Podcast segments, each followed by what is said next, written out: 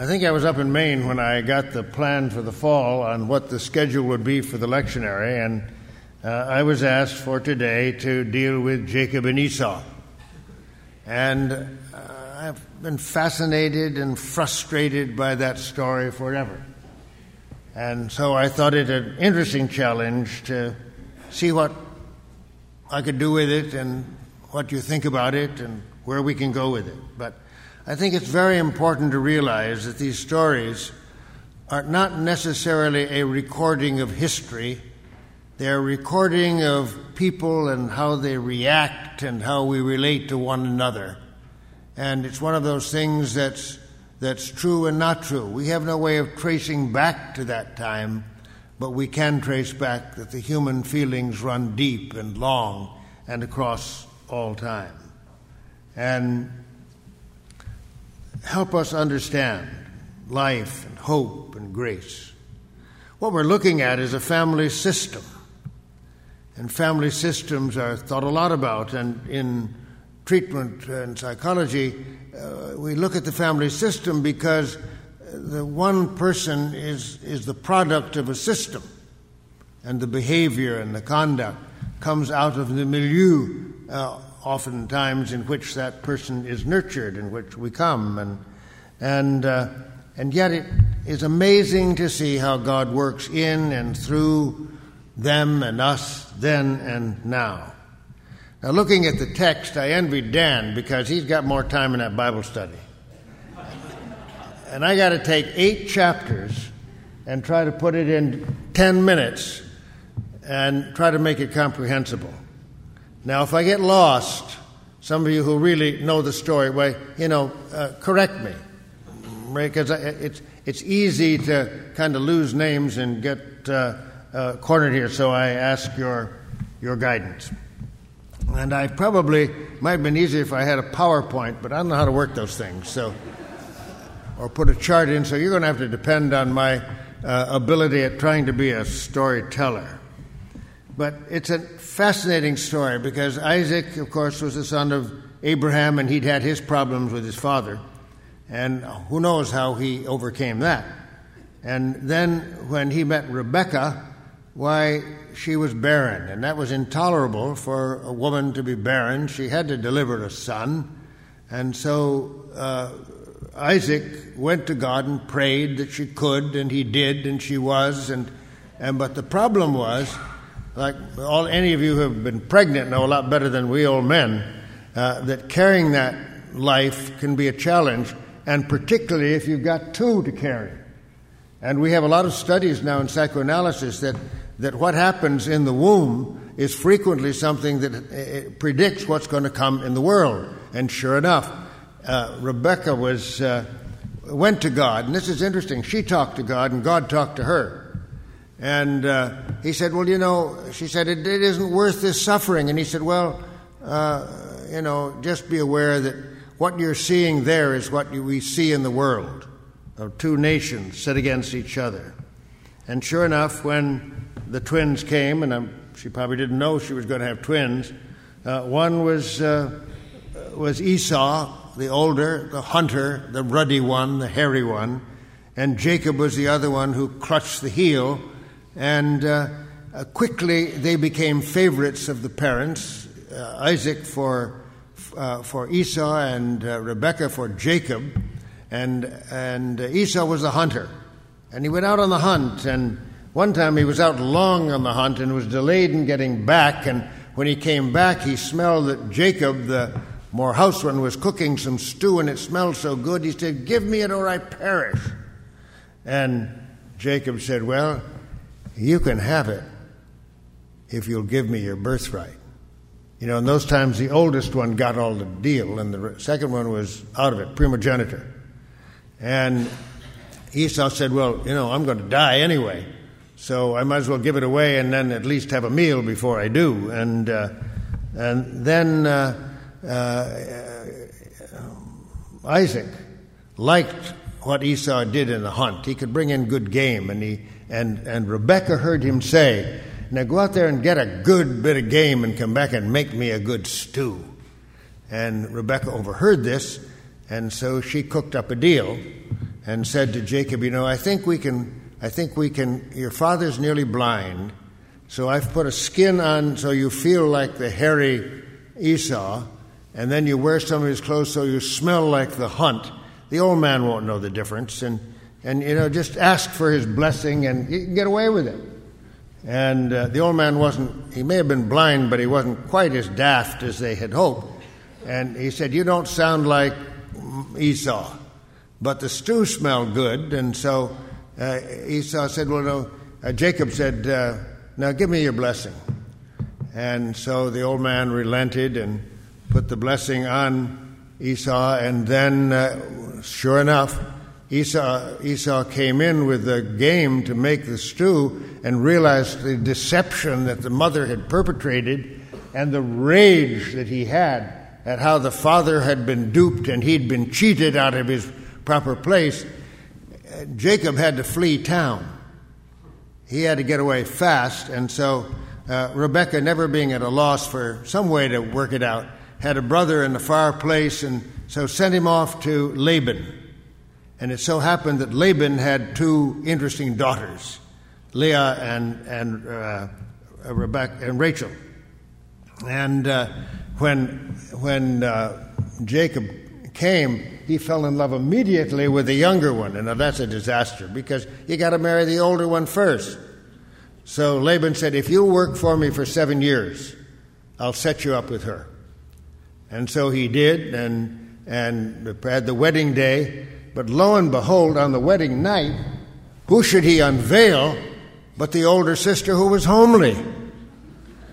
And he was enraged, so he went back to Laban and said, how could you do this? Of course, you know, deception is in the air around all of this stuff. And he said, well, work for me for another 7 years and I'll set you up. And she was so lovely. Rachel was so lovely that she was worth another 7 years. So he did it, and then as the time came, he was a good herdsman, so they had a lot of stock, and so he went to Laban and said, okay, it's time for me to go home. Let's divide it up, and so he made a deal with Laban. Well, we'll divide the flock. I'll take the ring-streaked and speckled, and you can have the plain. But what Laban forgot was that Jacob knew how to affect the genetics, so the ones that came would be ring-streaked and speckled. And so lo and behold, when they came the time to divide, Jacob had quite a flock, and Laban had a smaller one, but they made a deal. And so, but Jacob didn't want to wait for the party to leave. They fled to get away. And then when he was going out,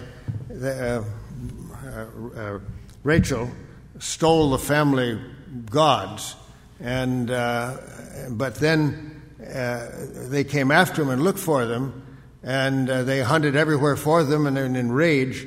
And she said, well, and she knew enough that to try to hide them, so she put them in a sack underneath, and then they looked everywhere, and she said she was sitting on them and said, well, I'm in my womanly way, so I can't get up. And so they said, well, okay, so she kept the gods. But the interesting part, though, was that I had to get my story around here a little bit. When Jacob was going to go to Laban, and understanding and knowing and fearing what he would find and what would happen and feeling ostracized and all the struggle, one of the things that took place was he was sleeping out along the way, fearful and concerned, that suddenly in the night they had a dream of the angels. You know the story. You've heard it, of angels ascending and descending. And he felt God was beside him. And then Jacob said, I think a lovely line, and this is good whenever you're lost or wherever you're in trouble, to just to pause and allow the grace of God to work, and he said, surely God was in this place and I didn't know it. And so he set up this pillar at Bethel, which was a very sacred place. So he went into this ever sense that God was with him in the midst of all this chaos and confusion. But then when he fled Laban, he had to take his family and try to go home, but he was worried about Esau. And so when he came anywhere near the place, they heard that his brother was coming with 400 men. And he was terrified because his brother could wipe him out. So cagey as he was, he separated his wives and put one way and one another, so if he lost one, he still had another. But if he came to his brother, he went off by himself in Jibba to try to contemplate what was coming. And there, as you see on the cover of your bulletin, that's Doré's picture of him wrestling with the angel and wrestling with God or whatever it was. And so he had this wrestling match, and it was coming toward morning, and the angel said, "Let me go." He said, "I won't let you go without a blessing." And so he touched him, but then he said, "But tell me your name." And he said, "Who are you?" And he said, "I'm Jacob." He said, "No, no longer are you Jacob, you're Israel, because you have struggled with God and prevailed." And so Jacob turned to him, and then he felt the blessing. Now, I never thought of this before, but I love it.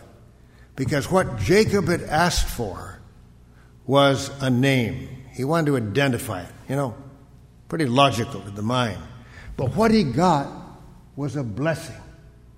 And when we come near and try to experience of God, it isn't just thinking about it, it's feeling it. It's feeling the presence of God. So that he could go then stronger as he met his brother. And I love the fact that when he met him, his brother came to him and embraced him, and they both wept. He wasn't there to kill. And Jacob said, but Esau said, "What are you going to do with all this stuff?" He said, "It's a gift for you." He had stolen so much, he figured he had to pay off. And yet he said, "No, I got plenty." What a lovely thing to say. I have enough. If only in our time people say, "I have enough." And then when Jacob looked at Esau, he said, "When I look in your face, I see the face of God." And do you know what it was? He was looking in the face of forgiveness, which is love. What an amazing thing it is. Rather than bear resentment, to work through as he did, whatever it was, so he was gratified and satisfied to see and love, because he felt forgiveness. He felt love. And then Paul was dealing with this in Corinthians, and he said, just remember, don't get puffed up. Don't get carried away. Don't boast of what you have, but think of what God has given you. Mind of God's grace. And that's lifted up a lot in the affirmation that you'll use a little later. But where do you see God? Where do you understand and find him? Now, in the most amazing, unexplained, and inexplicable ways, there is that appearance here. But I think it's usually we come into this encounter of the divine when we are caught in awe and awareness, or as the Buddhists say, when we're awake. When we're able to wrestle within without fear of facing and seeing who we are, as well as the world is. This summer, I had a delightful experience reading a book that Claire Dunn did on Carl Jung, the wounded healer of the soul. And it was such a pleasure, because I've studied some of Jung and appreciate Jung, but what I liked is he was a contemporary Jacob. He wrestled with God. He wrestled with that which was within him. He wrestled with the darkness and the light, and he saw how they all blended together, and he felt the blessing, and he blessed others because he had suffered and he had tried. And when we're looking at the dysfunction of our society in our own time, with the tension and distress and distrust and disdain and the fear of systems gone awry, how do we get a hold of where God is? How can we wrestle with our time? How can we confront it and find something of what the message is that of God's love and care and compassion and forgiveness, so that we operate out of a new milieu? This sermon isn't over till Tuesday night at 10 o'clock. I want you to turn in to Channel 13 at 9 o'clock on Monday and 9 o'clock on Tuesday, because public television is presenting a program on Half the Sky, the book that Nicholas Kristof and his wife did in the world. And if you want to see the face of God, you just look at that. I mean, you will see in the way, and Nicholas Kristof is really one who knows how to do that, but he's such a way of helping understand. And I'm not going to put a benediction on you till Tuesday night. So you watch and look and see some of that and see where it is. And Krista Tippett's another one. She talked to one this morning who talked about space and place and how we see God, and they're talking about the presence of God in the great cathedrals, because there's something that comes in about the beauty, for example, of this place. But we're called upon now to do some radical revisioning of where we see God and how we engage. But God is always engaged with the vulnerable and the forgotten and the lost. God doesn't want to leave anything left behind, but wants to sweep us up in a way that only is demonstrated in the compassion and care of our Lord and of the saints that followed, who caught it up. Now, there's a story you probably all know, but I got to put it here because it fits. Do you know the difference between heaven and hell?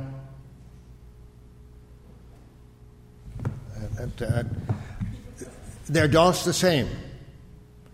In heaven and hell, there's a marvelous banquet, and people are sitting before the bounty of a table beyond anything you could imagine.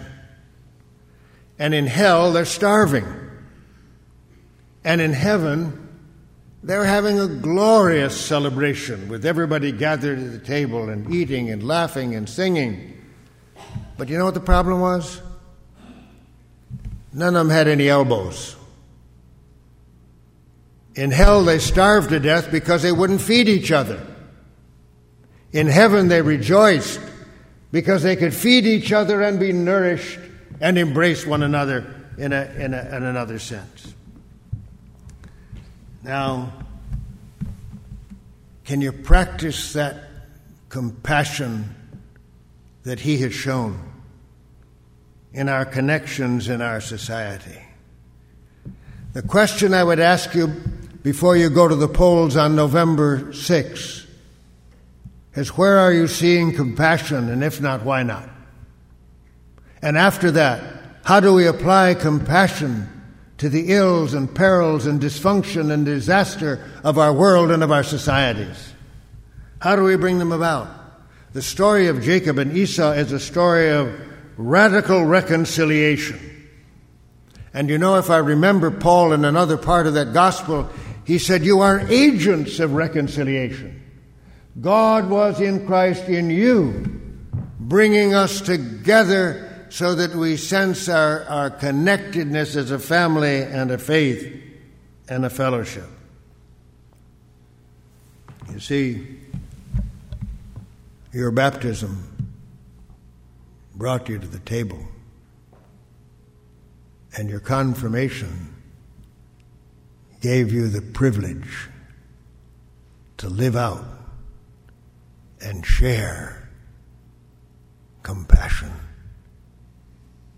even when it hurts even when it's misunderstood,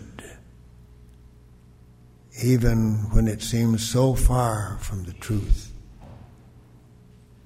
Rebecca said, "God, why are you doing this?" And he said, "I'm unleashing the world." But in Christ, he unleashes us to be his children who care for one another as only one who forgives and loves can do. Amen.